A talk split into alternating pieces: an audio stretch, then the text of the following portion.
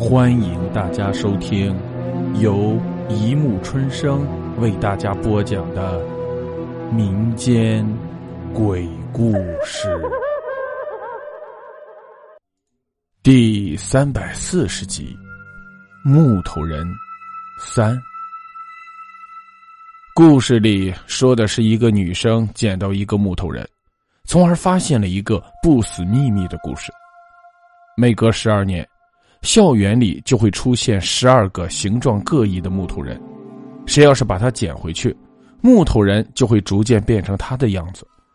等到木头人变得和捡到他的那个人一模一样的时候，木头人里的邪灵就会把这个人杀死，把他的生命献给自己的主人，而那个邪恶的主人就会利用这12个人的生命的力量，在人间继续活下去。故事继续发展，校园里已经死了10个人。正在无可奈何的女主人公等死的时候，她的男友却死了。她给她收拾遗物的时候才发现，原来男朋友背着她偷偷拿走了木头人。书里写着，原来破解咒语的唯一办法就是把它丢给别人。正当我以为这一切噩梦都结束了的时候，我的好朋友也捡到了一个木头人。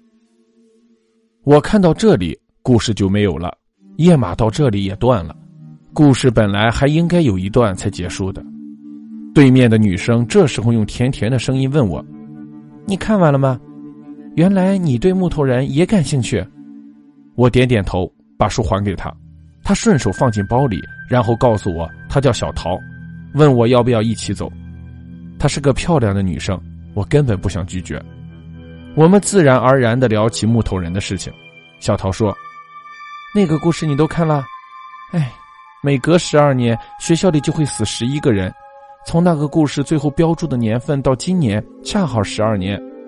而我不幸的也捡到了一个。”我安慰她说：“会有办法的。”小桃很懂事地笑笑。分手的时候，她脸色惨淡。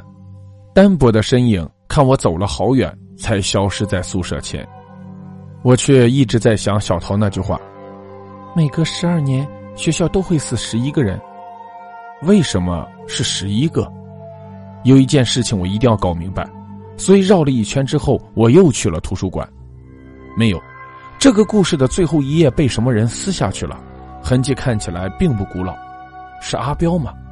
我去找李老师，问他最近有什么人对那本旧书感兴趣。李彪，你，还有那个刚才跟你一起走的女生，接着就没有了。我谢了他，听到他跟别的老师说：“说来也奇怪，咱们楼下的收藏品莫名其妙的丢了一箱。”我心里一动，凑过去问：“什么收藏品啊？”李老师说：“木头人啊，是一箱子木头人。咱们学校建校的时候，不知道什么人送过来的，木头很沉，好像挺名贵的。”我说：“我怎么从来没看到摆出来啊？”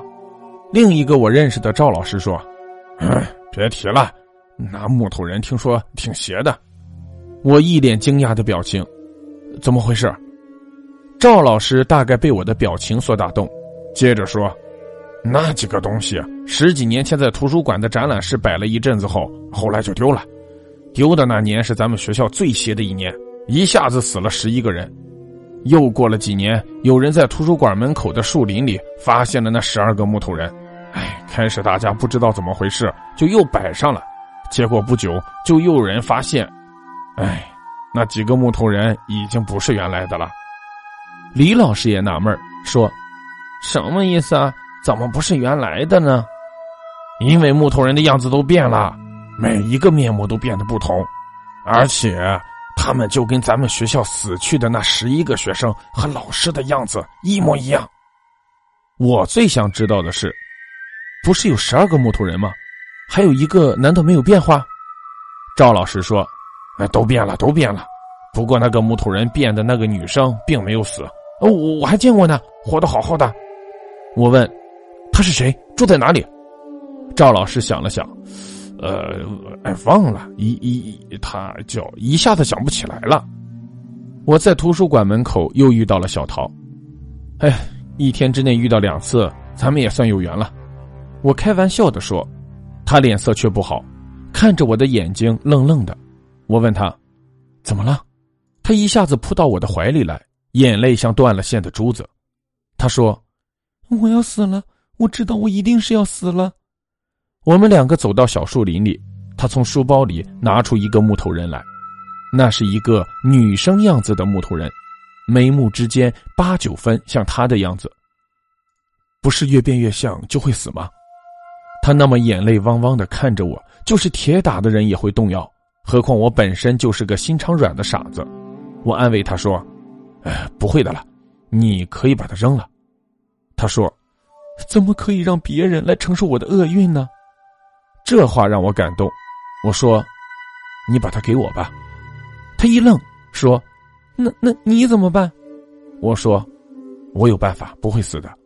他说，你把它再给别人吗？我说，你别担心了，这12个人里总有一个是不会死的。他问我为什么，我就把赵老师的故事讲给他听。小桃好像放心了，他把木头人交给我，接着也让我送他回家。不过这一次刚刚道别，他就着急的上楼去了。真是个心软的姑娘，我也快点走，省得他后悔，要来自己承担这厄运。好了，故事播讲完了，欢迎大家评论、转发、关注，谢谢收听。